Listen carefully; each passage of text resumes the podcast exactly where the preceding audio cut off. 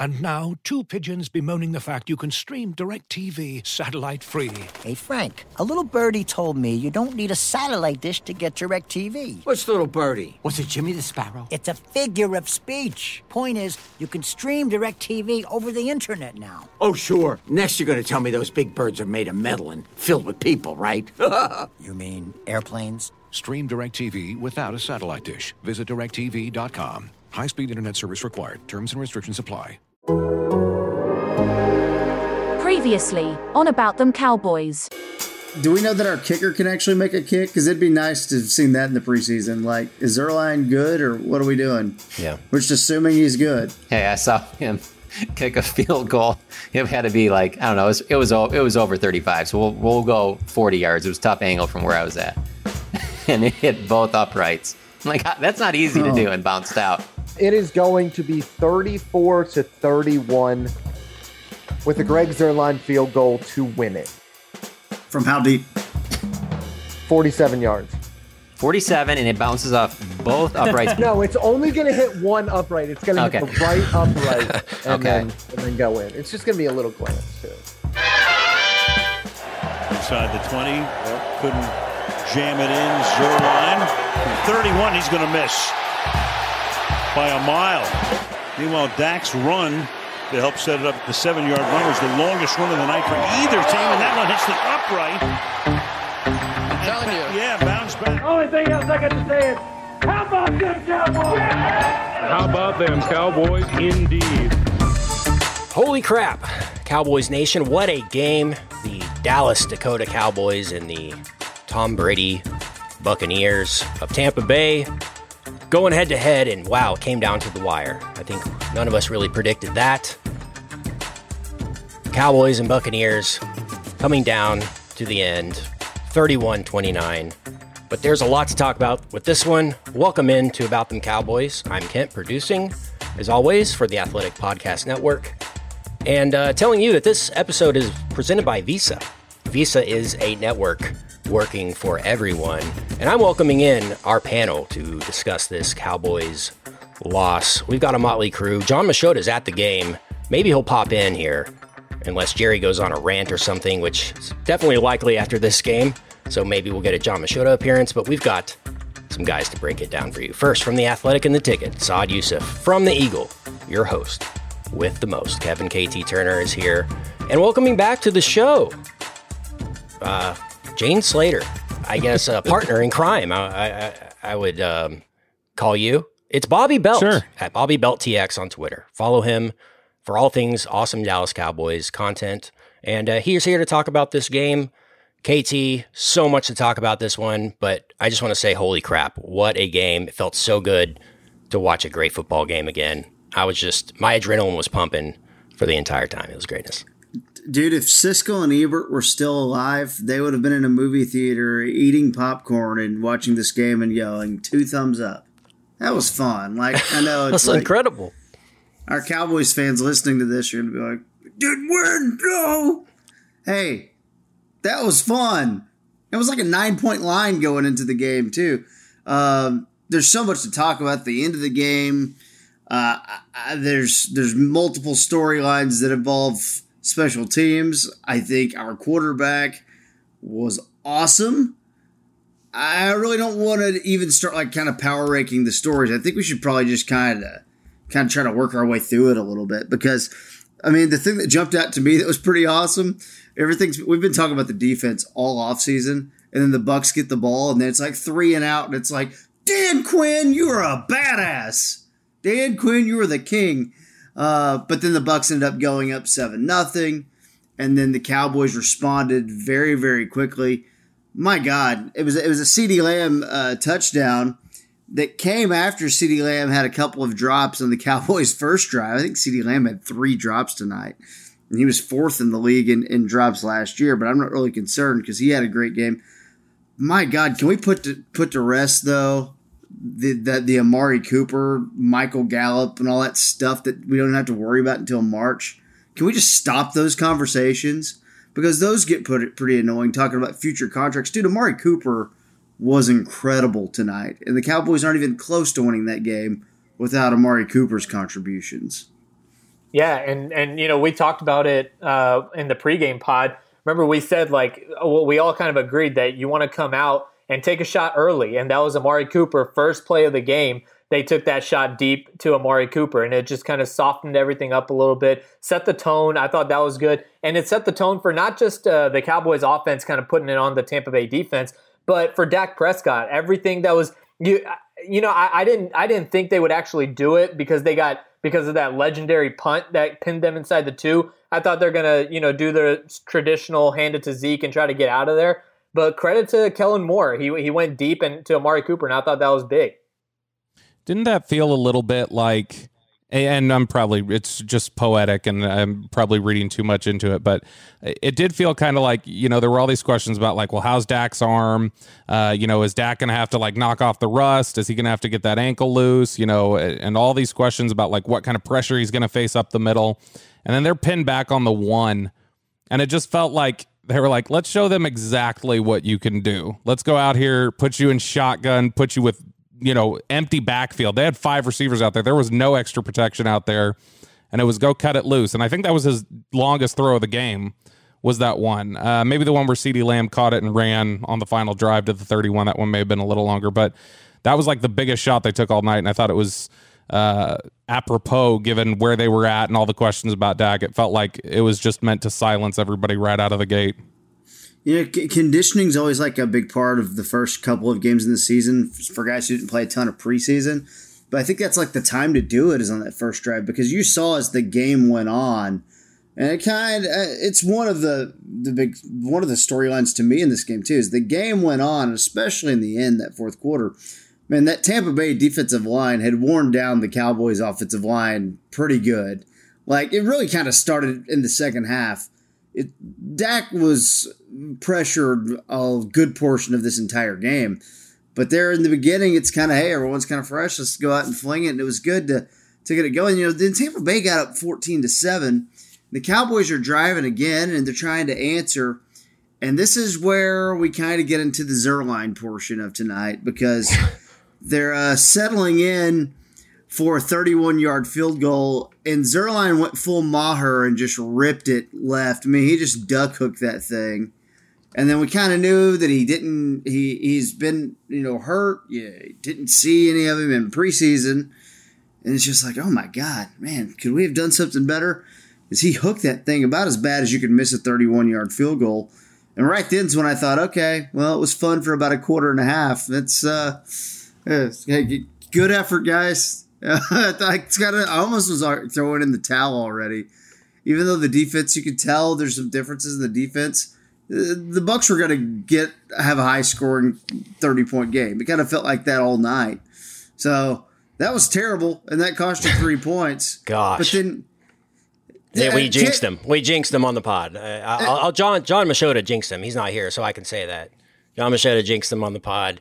But I will say Dalton Miller's not here either. He predicted a Greg Zuerlein game-winning 47-yard field goal, and it was almost a Greg Zuerlein 48-yard game-winning field goal. So that would have been one of the most impressive calls of all time. And I just wanted to give Dalton the credit where credit's due. No, absolutely. And, and well, then when the Cowboys ended up getting the ball back and then tying the game, because then, then after that was the fumble. Demarcus Lawrence makes a play. Hey, imagine that, right? Demarcus Lawrence good against the run. The Ronald Jones fumble. And then the Cowboys go and they score. That was the touchdown pass to Amari Cooper. Um, and then there's the double doink. Um, mm. So it's like, okay, yeah. well, Zuerlein's cost us four points. And then you kind of look at everything and go, well, we lost by two. I mean, the watermelon kick happened last year. Are we supposed to, like, give the guy credit for that? Because I'm getting a lot of tweets about Michael Gallup's offensive pass interference last year. And I'm like, does last year matter or not? Are we still going to does Zuerlein's watermelon kick cancel out the four hey, points wait, that he cost us do, tonight? Does I, the four does the near game winner cancel out the the misses tonight? Because any coach no. will de- who would defend who would defend Greg Zuerlein and say, you know, he made the right kicks at the right time or or whatever. You know, he made the made the kick when he needed to make it or whatever. But Bobby, you obviously disagree with that.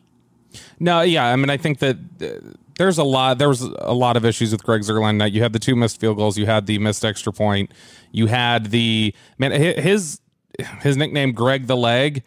That dude was having trouble getting the ball down on kickoffs all night. They were running kickoffs out. There were, you know, I think half the kickoffs were run out, and uh, they were averaging like 31 yards per return, I think, something like that. And so, no, I mean, I think that there were a lot. Of, it wasn't just the field goal. It wasn't just you know the the miss on the 31 yarder, the extra point. I mean, there were several things about his responsibilities tonight that were concerning. And I think that it's great that he made that kick.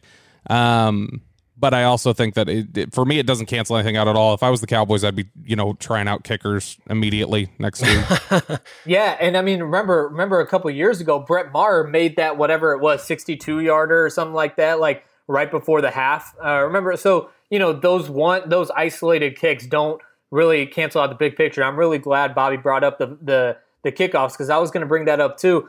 That's not even just where Tampa Bay's off. That's not that doesn't have just an effect on like the Cowboys defense or where Tampa Bay starts offensively because that's what allows the the Tampa Bay offense when they do stall to then pin the Cowboys deep um, for for the Cowboys offense because they started around midfield. So you know if if the Cowboys are able to you know start their defensive drives back or Tampa Bay is you know starting uh, closer in their own ter- territory, then there's less pinning the Cowboys in their own territory for their offense. So, um, you know, I think that's the Greg Zuerlein was it was really troublesome the entire game. It, it it didn't end out hurting them. So in the grand scheme of things, I guess it, it's not a big deal, but it could have hurt them. Which is, I still want to know what the hell either Bones Fassel or Mike McCarthy was thinking having him kick that sixty yarder before the half. Tom Brady could have easily gotten another pass or two, gotten them in a position, and that could have been another six point swing on this game. I have no idea what that call was about.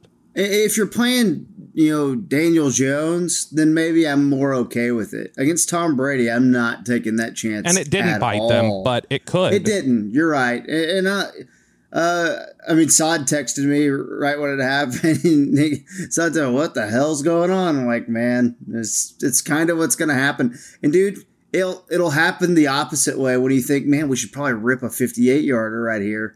We might, you know, need the points like a, a and then, and it won't happen. They'll call a punt. Like it'll be inconsistent.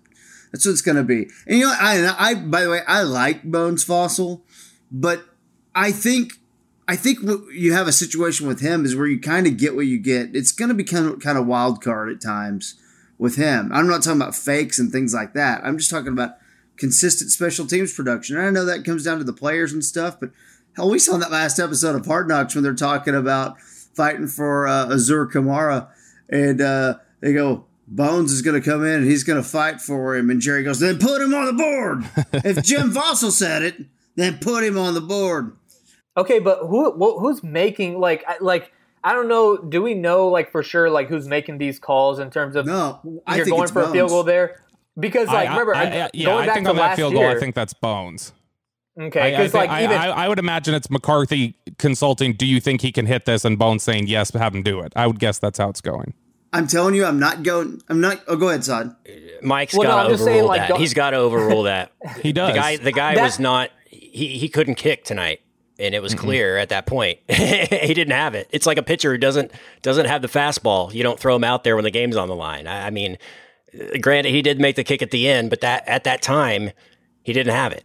No. I, yeah, I but even like just generally speaking with special teams, going back to last year with that atrocious fourth down, uh, you know, uh, fake punt, all these things, like I just kind of wonder what the dynamic is between Fassel and, and McCarthy when it comes to these plays overall. You know, Broaddus, uh, our buddy Brian Broaddus has brought up the point that, you know, Jim Fassel has a headset there's not all special teams coordinators have headsets. He does have the ability to click in and chime in and make, you know, say his piece. And so I think that they definitely give him a big voice. Aren't these the kinds of things, KT, though, when, when Mike McCarthy came in here and Jason Garrett, like these are the types of things we wanted to be different that yeah, aren't? Uh, yeah. Do I have to point that out or is well, that, am no, I stating the obvious there? I, I think you are. I, I've just, you know me, I'm always like, like this scared. is why you got Mike McCarthy in here so things like this wouldn't happen. This is the exact scenario that we of why we couldn't get to the next level was because of things like this and now it's just it's rinse and repeat it feels like it makes me sick i'm always scared to go down the mccarthy wormhole because everyone gets all butthurt and says i'm being negative but like I want you. To, was there? I don't know if y'all saw this. There's a visual in the game. It's I think it's when Tampa Bay took a timeout in the second half, uh, and Tampa Bay's on defense, and Dak is going over to talk, and it's Kellen Moore and Doug Nussmeier, and McCarthy's just kind of the third guy standing outside, just kind of listening in, like, well, what are we doing? And I and and, and that's fine. Like I I didn't want McCarthy calling plays. I just still don't know what he does, and I'll probably say this in every podcast we do when the Cowboys lose. I, d- I don't. Tr- I truly do not know what he does. Has he talked to, in the uh, press conference? I'm going to see if he if he's already already discussed it because I'm very interested to see how he's going to address that and defend that uh, after the game. But that was a very pivotal moment. Um, so it's 14 uh, 13 and then we got uh, the situation here. They Cowboys got a quick uh, interception. Uh, Trevon Diggs uh, got the got the interception. They get the ball back. Uh, 35 yard field goal is good, barely. I mean, that one felt like that was going to doink in. So it's 16 14 at that time. Uh, the the Bucks got a touchdown right before the half there with the uh, uh, the pass to Antonio Brown. Man, Antonio Brown looks good, guys. How scary This, is this this? game should horrible. I don't know why Tom Brady didn't throw at Anthony Brown 20 times tonight. He should have. If he did, this is a blowout, I think.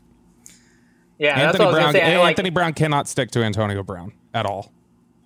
Yeah, and I, and I was gonna say like Antonio Brown looked good, but man, Anthony Brown looked toast. Like it, it didn't look good. He got for him all. posterized multiple times tonight, Yeah. just embarrassed in slow motion. Wonder how quick of a hook they're going to have on him because you know Kelvin Joseph is your next option there. Throw him out there. You're going to Keenan Allen next week will mostly be on Diggs. Um, God, who's the Chargers number two? Actually, oh, we'll worry about that next week.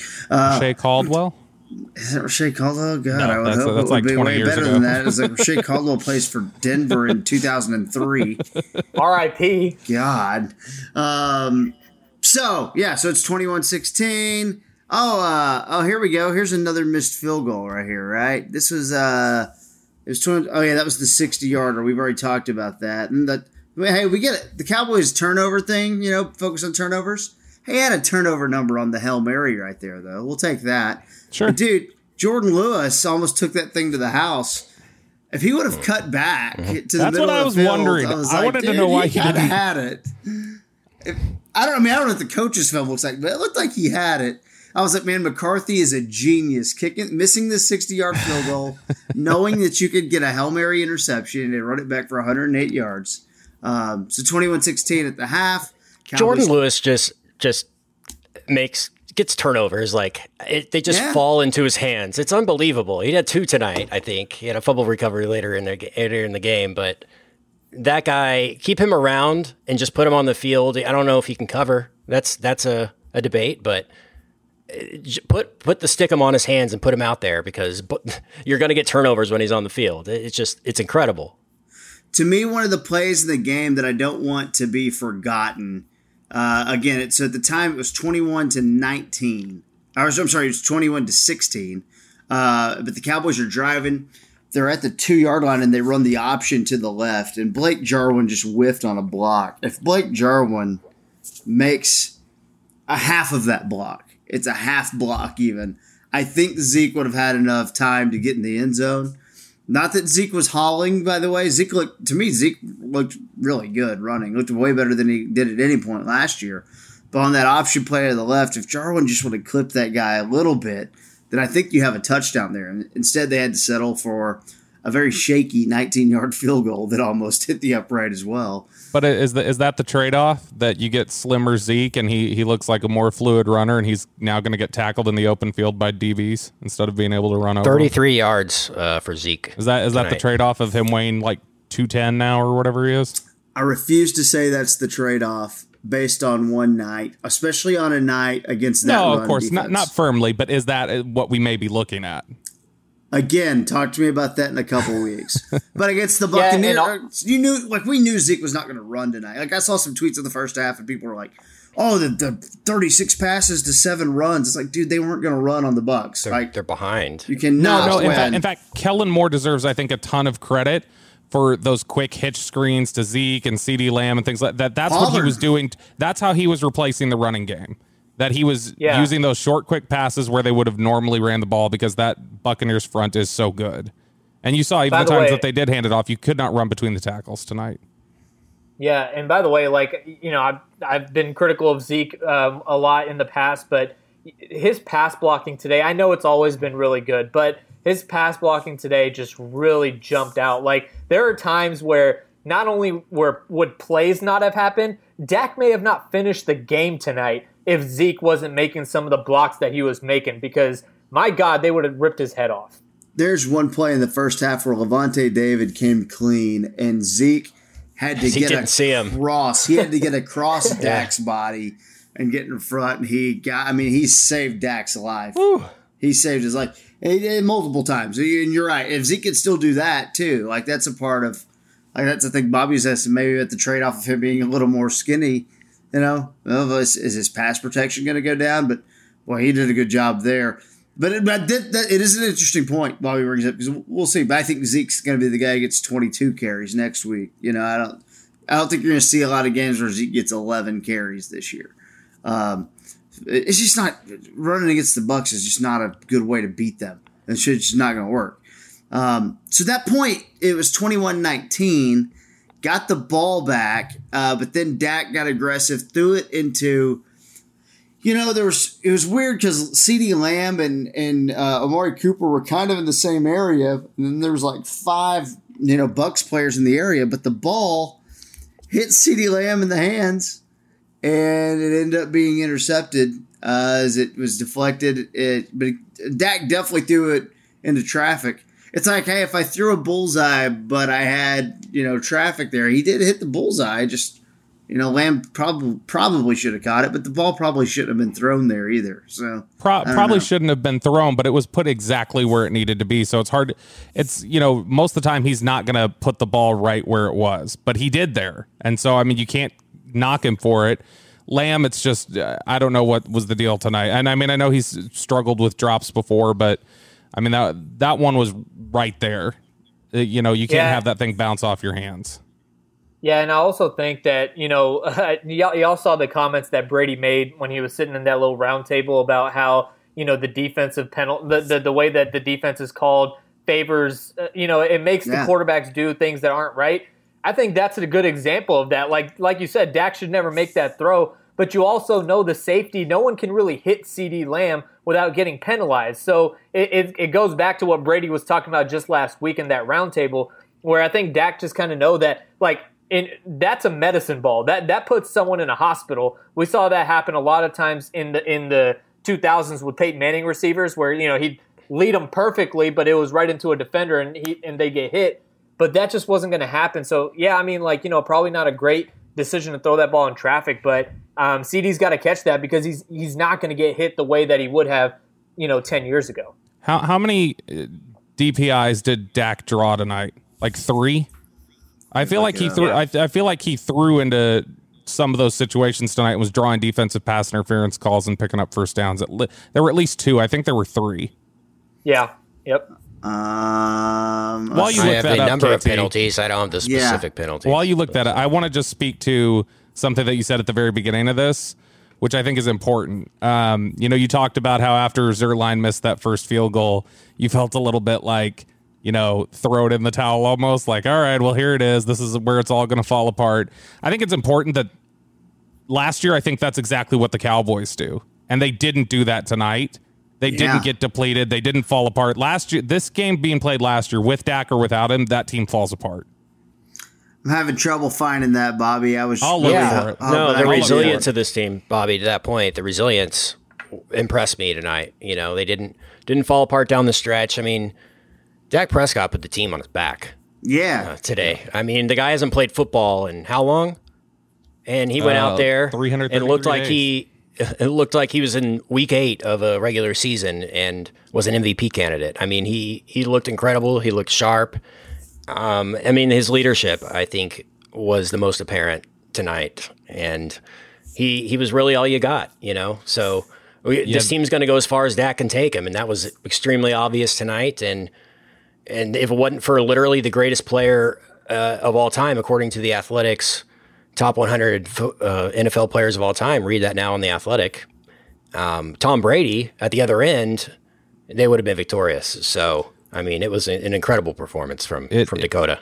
It was uh he drew three defensive pass interference calls, 14 yards, 11 yards, and 16 yards. And No, so yes. I mean he was making those throws in traffic and picking up first downs.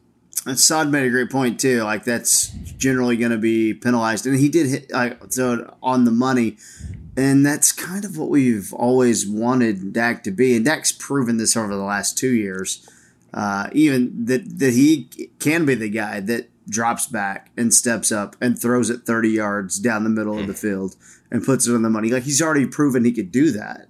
Um, so I mean, yeah.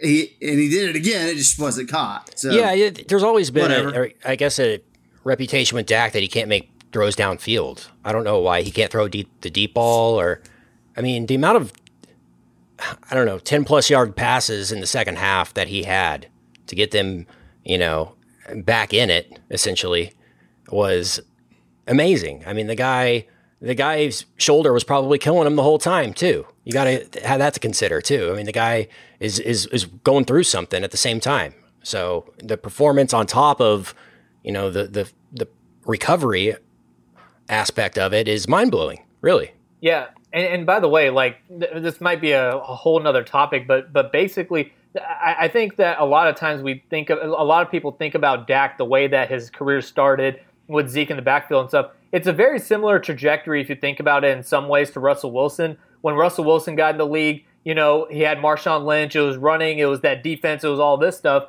And Dak had Zeke, and it was Zeke setting up Dak. Like, but at some point, the the leash came off and, and Russell Wilson became Russell Wilson. And I think that's where Dak is at now. Like th- this is now Dak's team. Like Dak sets everything up. And it's been this way for a couple years, but I'm just saying like people have to come around to like, you know, this is not Zeke setting up Dak anymore. This is Dak's football team. Let let Dak sizzle. Let Dak sizzle.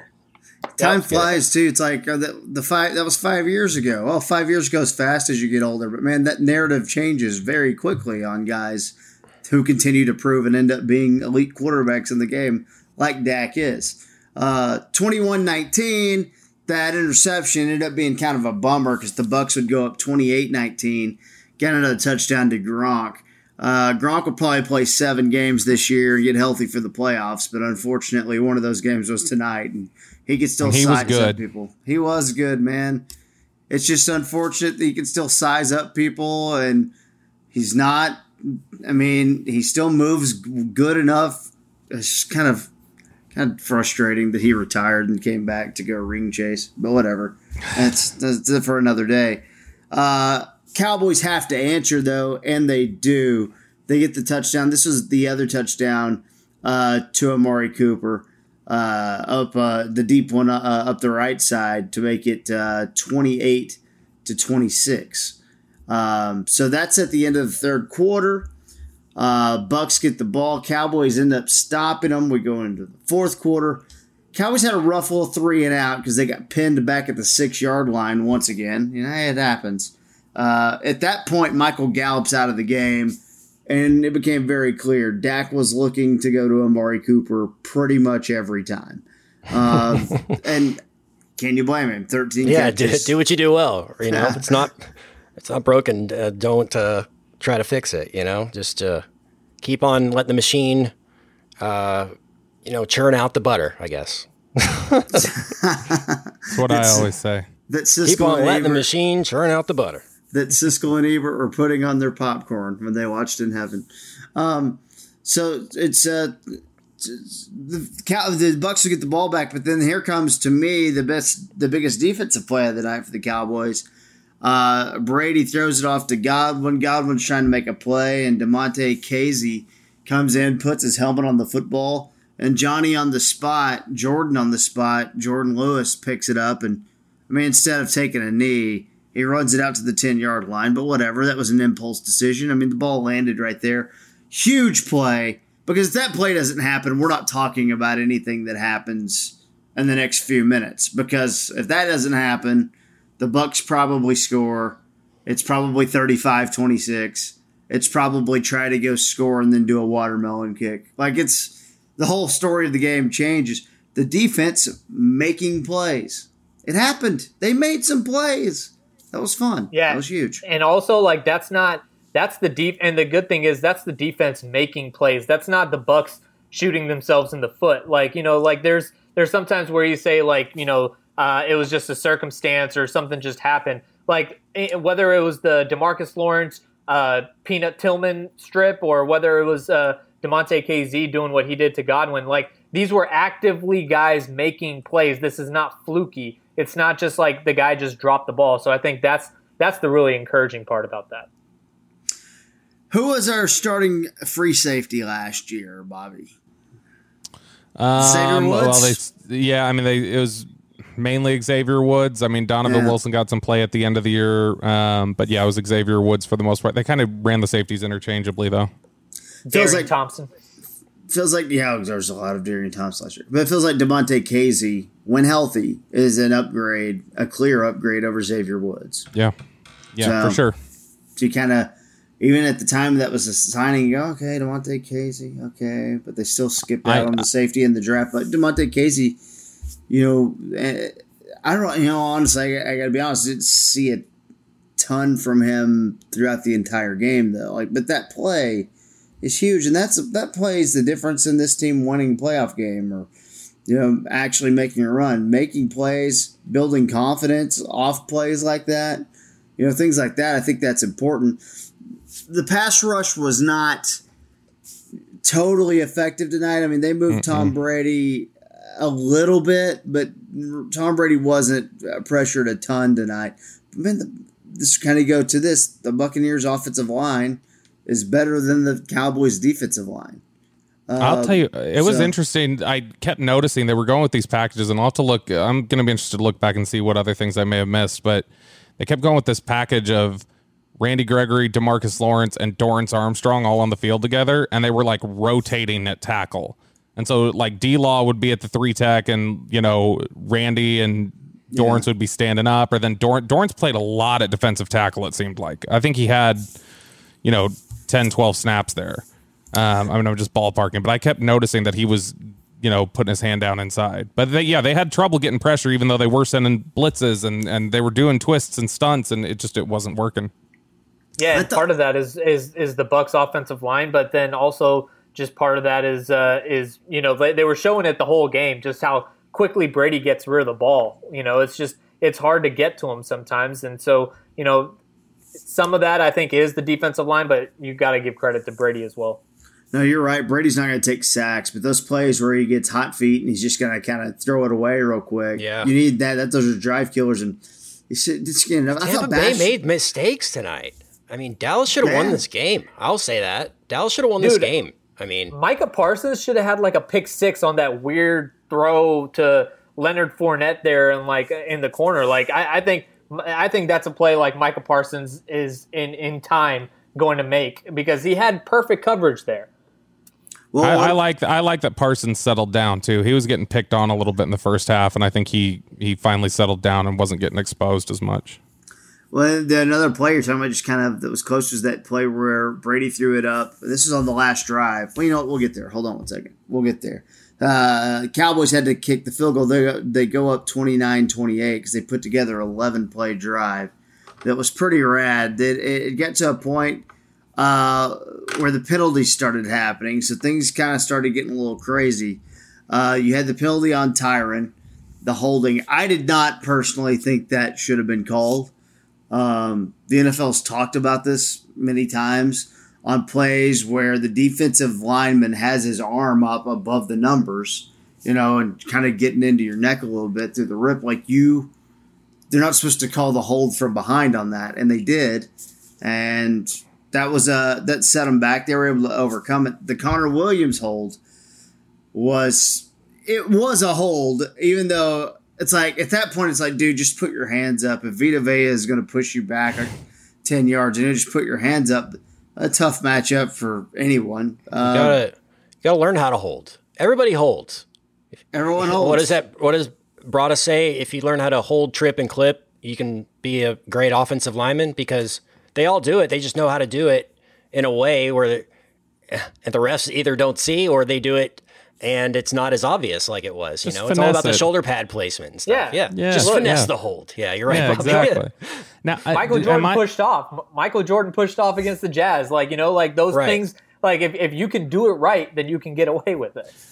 Am, I- am I the only one, and I'm probably being unnecessarily whiny about it, but am I the only one that before that Connor Williams uh, hold hated the Zeke Elliott run play on second and 10? I actually, I actually didn't have a problem with it because I I feel like you're not getting it. And I mean, you got four yards, great, but I, I feel like you need to be taking as many shots as you can to get past the sticks. I don't think you should have been wasting time giving the ball to Zeke. Well, my only thought, and I think I tweeted this during the game, is at that point, and I don't know if I would have done it on second and ten, but um, at that point, the Bucks defensive line had gotten so dominant, it was very clear that Dak was not going to have a lot of time to throw, and they were just firing off the ball and get, get rushing upfield. I, I think that's I wanted to see like a draw play. Now that the run play they did was more of a standard run play. Yeah, it wasn't like some some special thing. Like, but I kind of wanted a bit of a delay or a draw play where the defensive linemen were coming up the field, and ideally the linebackers and everyone else is in coverage. And I thought there was going to be room to maybe get some yards, also keep the clock running, make Bruce Arians take a timeout and things like that. And he did. He did take a timeout on that run play. But you're right, that didn't set up a third and six, and then you get to the Connor Williams hold they overcame that because, of course, Amari Cooper was open. And then uh, here comes Zuerlein, and Zuerlein, as everyone is just cringing, just drills it down the middle, as if to say, hey, guys, I'm good. Everyone relax. And that made it 31 29. The other near near uh, miss that would have changed things, Brady throws it up the two. I think it was it was Chris Godwin, and Trevon Diggs got his hand on it, but Trevon Diggs was a I mean, just a split second away from reacting a little faster, getting enough depth to intercept the ball, and then it's game over. And it was Seeing just that- also- oh, close. Was that the See- Fournette one with Parsons or, or a different play? Am I thinking? No, no, this is this is at the end, the final drive where he was. It, it reminded me. You remember back like 15 years ago, Antonio Cromartie had some insane pick of Peyton Manning. Yeah. I think it was on, Mon- on Monday Night Football. Yeah, it was kind of like that one. It was that same like flailing back thing. And when you watch it in live, you know, action, it looked like okay, did he tip it? And you figured he tipped it. And then when you watch it back in slow motion, it's like, oh man, he actually got like his entire fingertips on it. If he just had a little bit of the palm, he's catching that and he's picking it Yeah. off. And he And was if Brady- frustrated with it. You could tell he was he was not happy. And if Brady puts like an inch on it, that's house. Like Mike Evans had, Oh, yeah. there was no one. There was back nobody there. behind. So like it was it was game of inches. It was right there. I'm. I, I well then we, we got to go to the offensive pass interference that was not called uh, because the Bucks continued to drive down the field, uh, and then they get to Godwin on Jourdan Lewis, which God Godwin's going to win that matchup a lot. it's such a mismatch, but uh, you see a little bit of a push off. Uh, I mean, my opinion is that it wasn't blatant enough to to call and and with a minute left in the game. I that's me. I know that the uh, you can say, well, it happened to us. They called it on Michael Gallup in Week One last year. I know you can say that, and I know you can say if you call a foul in the first quarter, then you should call a penalty in the fourth quarter. It doesn't matter. But I, I, I mean, I'm a I want to declutter like the game with with flags. Like I want to reduce the amount of penalties, but especially at the end of the game, ball in air if the guy's got position, I better clearly see some arm extension.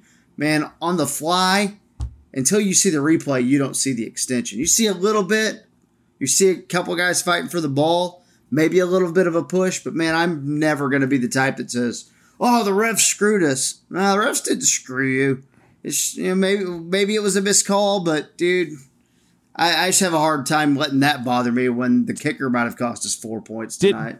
Didn't screw you. Um, and Brady being Brady is probably moving the ball after that anyway. It's not going to matter as much. But I will say that this game has become so heavily tilted in the rules to favor offensive teams that it does feel a little bit like if you've got something that is letter of the law, a penalty on the offense, like you kind of owe it to the defense. I feel like to call it for them because they're they're put at such a disadvantage with the rule book as it is right now.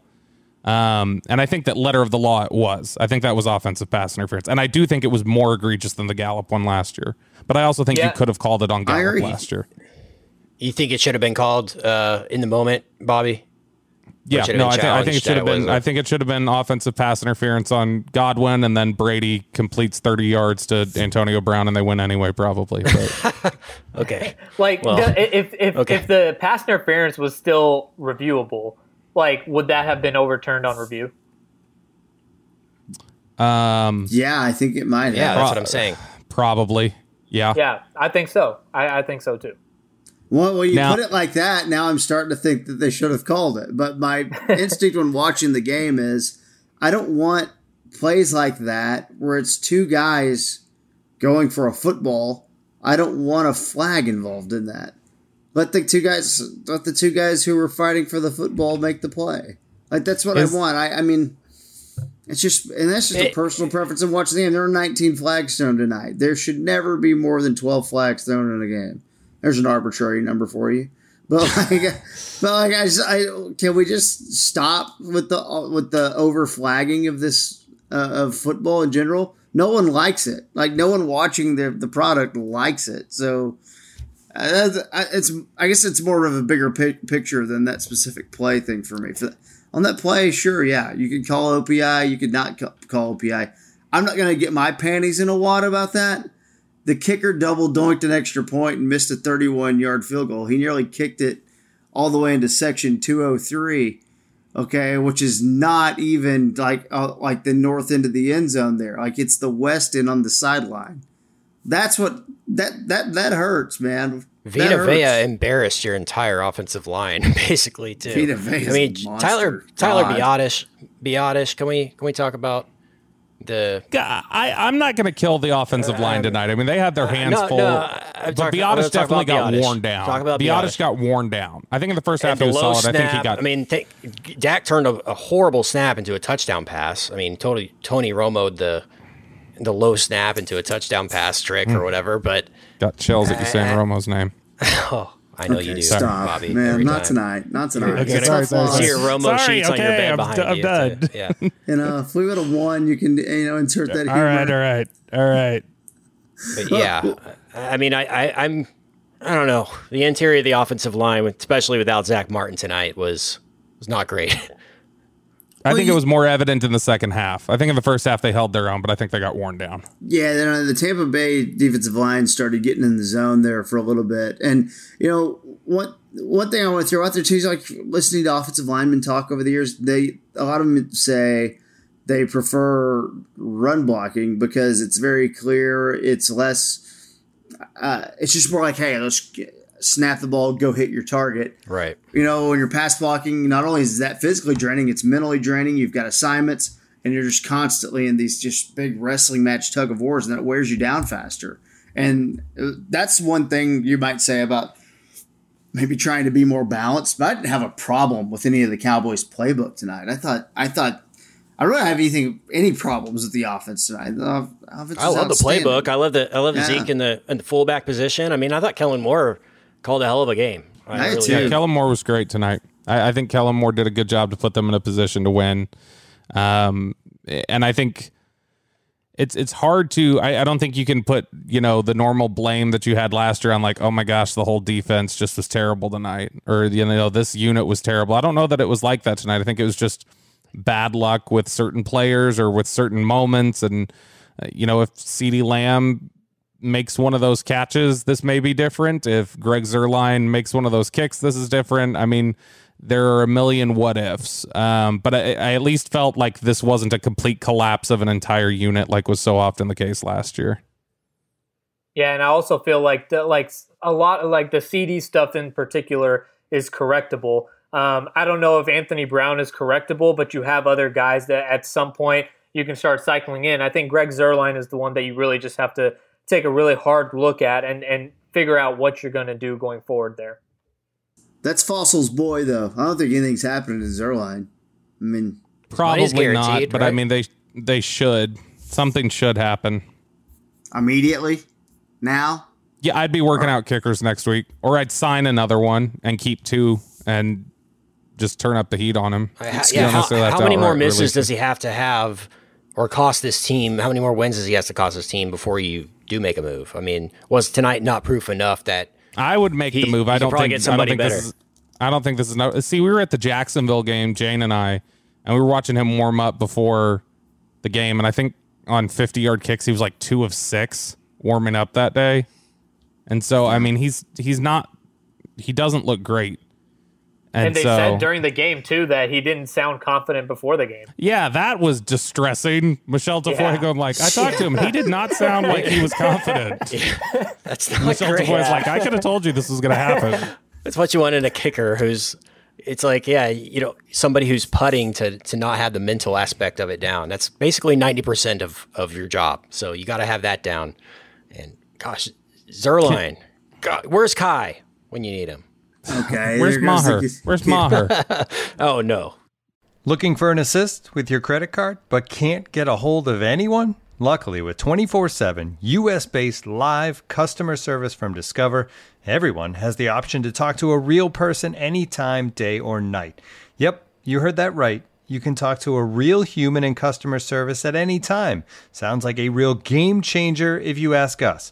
Make the right call and get the service you deserve with Discover. Limitations apply. See terms at discover.com/slash credit card. And now, two pigeons bemoaning the fact you can stream DirecTV satellite free. You see this? A family watching baseball on DirecTV with no satellite dish in sight. Let's heckle them. You call that changing the channel? Choke up on the remote, buddy. I hope getting all these games on DirecTV makes up for your mother not pre-chewing your sunflower seeds. DirecTV has the most MLB games. Visit directv.com. Claim based on total games offered on national and regional sports networks with choice package or higher. Availability of RSNs varies by zip code and package. High speed internet service required. Terms and restrictions apply.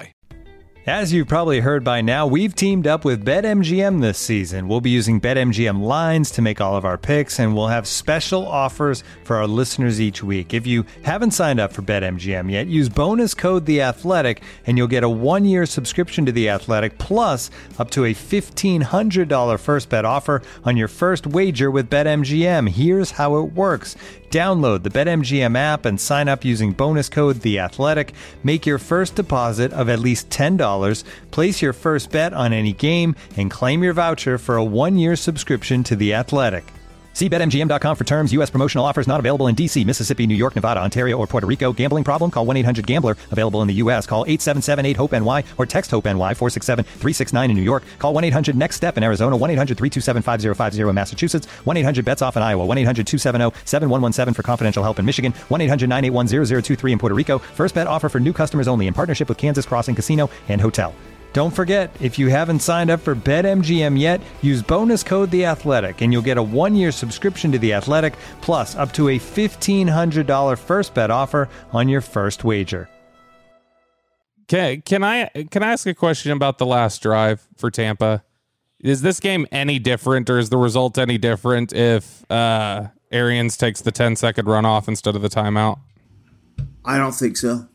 You think it ends out the same way? I thought they were easily going to get into may- may- maybe it's a deeper field goal, maybe right? That suck up Or does it? But I mean, does it change play call in at all? Because I mean, they were in like Oh. kind of tempo and playing to the sidelines because they didn't have the timeout. Does if ten seconds is off and they have a timeout, do they call different plays? Does it put a, things in a different position? Well, yeah, because you take the run off, you calm down and save the timeout. There's still more you can do. Yeah, absolutely, it does. But I don't. Do think it changes the outcome at all? Yeah, that's what I mean. It did, is there any chance it changes it? Because I remember Michaels and them seemed a little surprised he went ahead and took the timeout instead of the runoff. Oh, I thought that was a no brainer. That you I take thought the it was timeout. too, but they seemed like they were surprised by that. I mean, they got two plays in in those ten seconds that you would have lost. You know, Yeah. yeah. save the. I don't know. It's, it's I But don't know at if the it but at the that much. but at the same time, that entire last set of downs, you're just throwing the ball out of bounds constantly. Yeah, because Godwin went out at what, 17 seconds left? Okay. And then he was Yeah. just killing clock. Yeah, so you're basically running off ten seconds at the end of it. If the ball's not like relatively question, uh, catchable, here's me, Mister No Flags in the NFL guy. Can we call the intentional grounding there though? Because that's a little annoying. Yeah, that I don't want. Yeah, I'm kind of with you like there, that. KT. I'm kind of with you. I don't like the let's burn Yeah. ten seconds by Brady just standing in the pocket and chunk it out of bounds. That that that's like a hack a shack thing that needs to go Yeah. be completely eliminated from the NFL. We don't need that anymore. Yeah, but I thought I, I was like I, I kind of like stood up a little bit when you know they uh, early on in that last drive they completed that pass. Then he throws it deep, and there was no receiver there. And I thought maybe I, I know there was a miscommunication with Antonio Brown on that play, but I thought maybe they were going to throw intentional grounding on that one because he just he chunked it deep right side, and there was no one there. So I think that's like I think the way officials approach that is similar to like the way the um they they approached like the in the area of the bag that the umpires would do at like second base when you're turning a double play for years. Where like there were several times the guy wouldn't step on the bag, but you were in the area, and so they just Right. call it. I think it's the same thing where they're like, "That's clearly a miscommunication. Letter of the law. Technically, it probably is grounding, but we we saw what that was. He wasn't trying to get rid of it. Then punish the offense for miscommunication. There's a Yeah. sharp turn. I still want no flags, but you know, it's just- I don't. know. I- I There's something, and I, dude, I, I actually like Tom Brady. I know that's a weird thing to say. Oh, I Uh, love Tom Brady. I respect I love the Tom Brady, crap too. out of him. Um, but there's something like, come on, man, don't be a doucher. When he's just kind of killing clock and throwing like, oh, it wouldn't have mattered. It, nothing, none of it would have mattered. I want to say that last year's our line missed seven field goals and missed three extra points. That was 83 percent. What's the what's the field goal percentage that you want? Do you have a number in your head, Bobby, that like that that you need for kickers?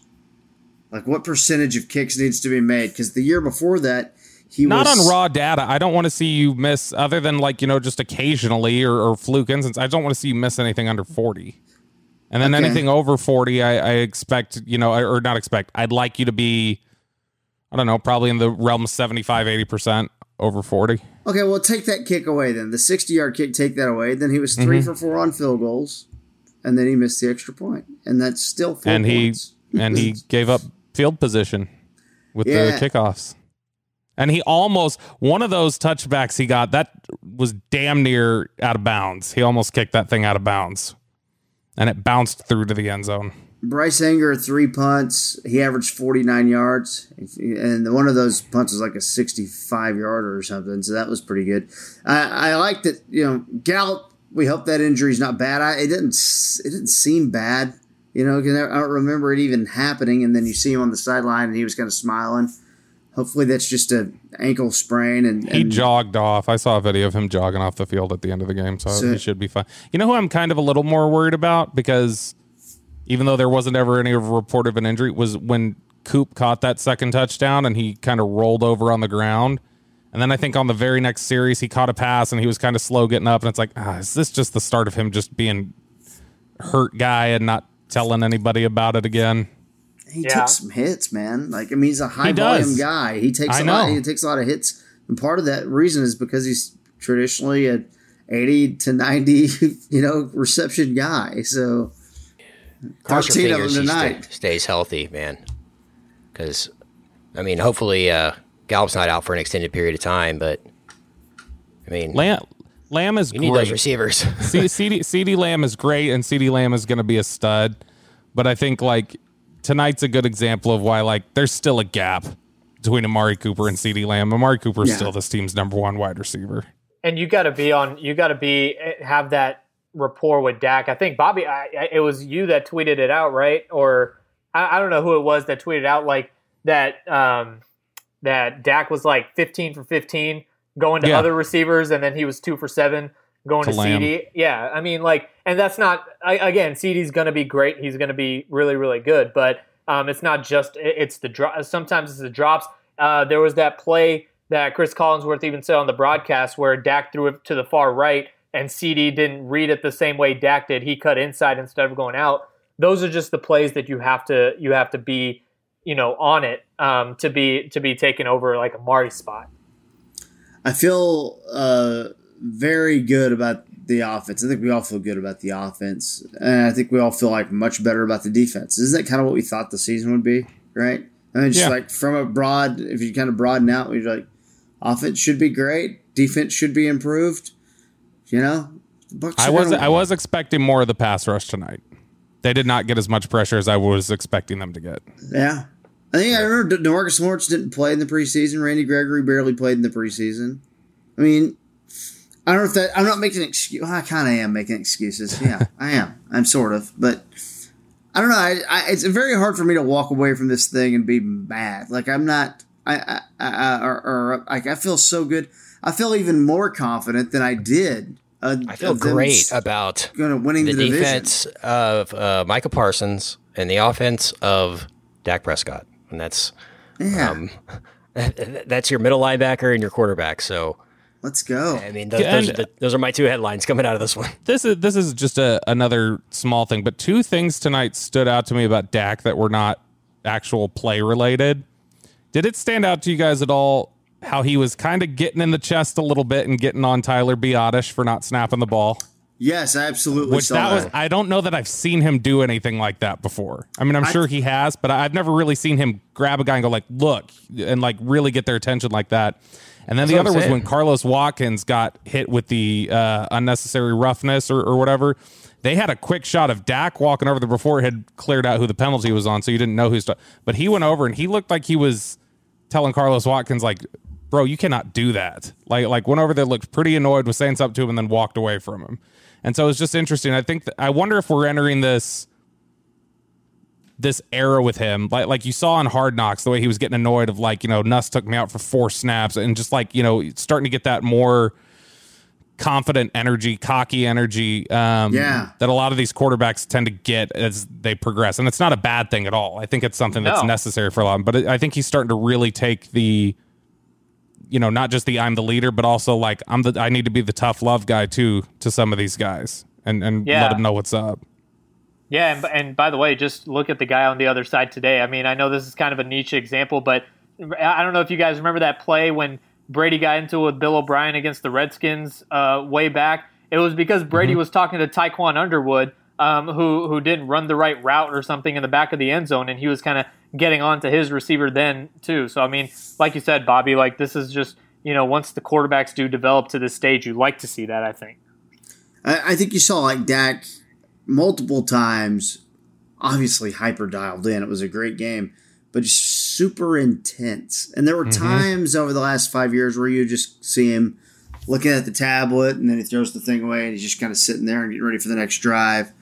I mean, we know the things Dak does. We, uh, we know all that stuff, but it does seem like he's ramped up that intensity a little bit. And part of that might just be something that goes with the contract. Part of that might be a year off of missing all that time and reevaluating the way that you want to lead this team. Um, but yeah, I, and I think I think it's cool. I mean, I'm sure Russell Wilson changed after his first few years in the league and got a little more demanding with his teammates. Um, I mean, all these I think guys, all quarterbacks do. I, I I don't know if I, I'm sure Pat Mahomes is like that. I don't know if you can like see it. It's hard to to know, you know, without being there and hearing what they're talking about. But no, I'm glad you brought that up because I I did when he uh, grabbed Biadasz. It looked like Biadasz kind of like, hey man, grab my neck. he got to grab him by the collar. It's kind of But it, kind of. it's also I, I different. think I think Go I, ahead, just- Bobby. I think that's a good point that KT made there, though, about like uh, maybe it's also about the time away. Is that they they probably could have used an ass kicker the last eleven games of last season. There were guys who probably needed their asses kicked in in the huddle and on the field and and get told like, look, straighten this up. And I I wonder if that's more than the contract or anything else. Is that he looked at like. This is what was missing on the field last year when I walked away, and I need to make sure that that's in order this year. Yeah, I, I agree, and I also think that you know, KT, to your example about uh, Patrick Mahomes, I think a lot of times it's these late round draft picks, these guys that have to grow into it, that you see more of this development curve when it comes to this kind of thing. Like Patrick Mahomes, first round pick, you walk in, you know, he, he knows he's the man. The whole roster, Alex Smith knew he was going to take over at some point, whatever the case is. But like you know, when you have a guy like Russell Wilson, Tom Brady, Dak Prescott, I think that's where you see more of a real progression of you know, leading up to that point of getting intense. Whereas, you know, Peyton Manning, Patrick Mahomes, these guys, they already know they're the man. any outside of you know obviously pass coverage which again, good wide receivers you played against and a great quarterback, but it does feel like this is a defense that could give up a lot of yards through the air if they're not able to get to the quarterback. Outside of that and the kicker, any other red flags from tonight's game that jumps out at you or comes to mind? I hope that the heavy rotation of the front six was about the humidity and them worrying about um, fatigue, and that that's not going to become the norm. I don't want to see that much Jaylon Smith on the field. I don't want to see that much rotation. I think you need to find a group of guys that works and not just cycle people out. I think cycling people out was a big thing. They did a lot on the defensive line last year with Tomsula, and I think that frustrated guys at times last year. I don't think they want that again. I, I, yeah, I'm curious to see the snap counts on this uh, because there was a lot of different different packages. Like all of a sudden, it's uh, Jaylon and Vander Esch in the game. Now it did feel like in the second half, it had become a little more solidified. And again, I'm just going off the off the TV copy one time and just watching the game and kind of taking notes watching the game. It did feel like they'd kind of solidified more of a Parsons Neal situation in the second half. But man, it felt like I saw Jaylon more than Leighton tonight, which was yes ah, concerning I, to me. I, I would agree. I would and I didn't I didn't anticipate that was going to be the case. And but Leighton, when he was there, he played well. Like he was, he Yeah. he, he played a good game, so that made it a little bit more concerning. I, I think Leighton. I mean, I think Leighton's still really good. You know, I, just- I, I don't feel that way about Jaylon. That's the same thing. Uh, Dalton kind of was talking about on our podcast last week. Dalton Miller, who guested with us, and he was like, "I don't trust him to take Jaylon out." And Jaylon, oh, Jaylon, we're not killing Jaylon. Well, kind of are, but J- Jaylon. It's not the difference of the game, but. uh, I was surprised how much he played in the first half. I was like, that's, that was way more Jaylon than I expected. I'm with you on that, that, man. that first three and out, and I mean it was a three and out, so you can't complain too much. But they started with Neal and Parsons. Then second down was Jaylon and Leighton, and then I think third down was Parsons and Jaylon. And so they were like already right out of the gate, first three plays doing like heavy rotation there. And I think the defensive tackles swapped out. And I think by the third series, it was Dorance and Basham were at the ends, and they had D Law and Gregory sitting out. And it's like maybe this is due to that fatigue factor. They're worried about you know guys getting winded and it, with how humid it was, but it just seemed like excessive rotation. I don't know if it's just they're trying DQ's trying to find like what is his fit, like like what is the grouping that he really likes, but it just it seemed excessive to me, and I don't know that I, I think they should be doing that for the whole season. Yeah, Bucks really didn't run the ball. They they were actually ran the ball less than the Cowboys did. They ran the ball 14 times, got 52 yards total. So you know, run defense. is can't end fine, on red flags, KT. Let's end on a green flag for everybody. We need a green flag for the Cowboys. They're gonna win the division. Like they're gonna walk away with it. I mean, I, Yeah, they, they I- played the best team in the NFL and they almost won tonight. Yeah, think that's a pretty encouraging sign for the season. Vegas line was nine points, and they they went and nearly won the game, and could have won the game, and a call here and a call there, and a play made here, and it's a it's a victory. So uh, no no worries. Rest up. Tough one. Gonna feel like a home game next week because there's not a Chargers fan on this planet. But uh, well, get ready for the Chargers, and let's uh, maybe get Zack Martin back. Let's see if none of the guys can get COVID. You know, stay off. Let's not have any big breakouts and be one and one. And that schedule softens up. You get the Panthers and yeah, you get the Giants one time. I mean, it's pretty easy games coming up if you can get through the Charger game. Absolutely. Yeah, that's going to be a tough one. Um, Chargers got a good offense too. So yeah, I'm not excited. I, I'm not excited about Justin Herbert watching Right. film this week and going, "Oh wow, Anthony the guy Brown, can throw the that- ball that's down the gonna be field. Great. So uh, I, This he might looks he might be better in Bra- than Brady in that regard right now in terms of uh, spreading the field. So we'll see. Uh, anything We'll have else? Jon you- Machota back though next week with some Yeah. some maybe some crazy Jerry quotes and stuff to talk about after uh, after the game. But yeah, well, so it's a weird. This is weird. These Thursday games are weird. So I guess we'll be back like sometime I don't know next week, uh, midweek to Yeah, to look ahead to the yeah to look ahead to the next game and then and then we'll be back on a normal schedule of we should have a game uh, an episode for you uh, the morning after the game, uh, if not uh, right when you wake up, a few hours after you wake up, because uh, Jon might need to sleep sometimes. Think of Jon. and uh, and yeah, then we'll have one later in the week, uh, Thursday around Thursday for you to preview the next game. So look forward to that schedule. And YouTube, by the way, we're on YouTube right now. Subscribe Yeah. to the YouTube if you want to look at our faces and do that kind of thing. Uh, we'll we'll probably be streaming after games, uh, so so look for that. And it's fun times here at the Athletic. Bobby, thanks for joining us. We really appreciate you, man. Thanks, man. And then to to add to your your green light, if you want a big positive, the most concerning thing about this team last year was the culture.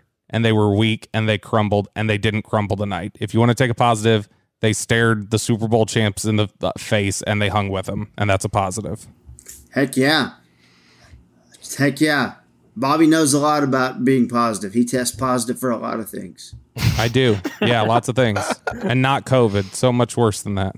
Saad, clo- closing comments, and then uh, we'll let you out of here. Yeah, I think I think if you're looking at the biggest positive, I mean, we talked all show about it, but it's really just Dak Prescott, man. Like that shoulder, the ankle, the leadership, it's all like I, I saw. I think it was Robert Mays tweeted like, "Can't believe how much breath and energy people have wasted arguing whether Dak was worth a contract, whether he's better than Carson Wentz, like whatever the case was. Like it's just ridiculous that we're at this point now where he he belongs on a field with Tom Brady, and that's just that's just what the deal is. Absolutely. Kent? Robert Mays from the Athletic football the show. The NFL Oh. show, yeah. No, the football show, yeah, sorry. Yeah, Uh, yeah. All right. Well, that'll do it for us. We'll be back next week. We'll, uh, we'll preview the Chargers. Get you ready for that thing. Any uh, latest news that are happening with the Cowboys, we'll be here for you. For uh, Bobby Bell, our special guest this week, for Saad Yousuf, for our producer, Kent Garrison. I am KT. We'll see you next time as we get you ready for the Chargers on About Them Cowboys.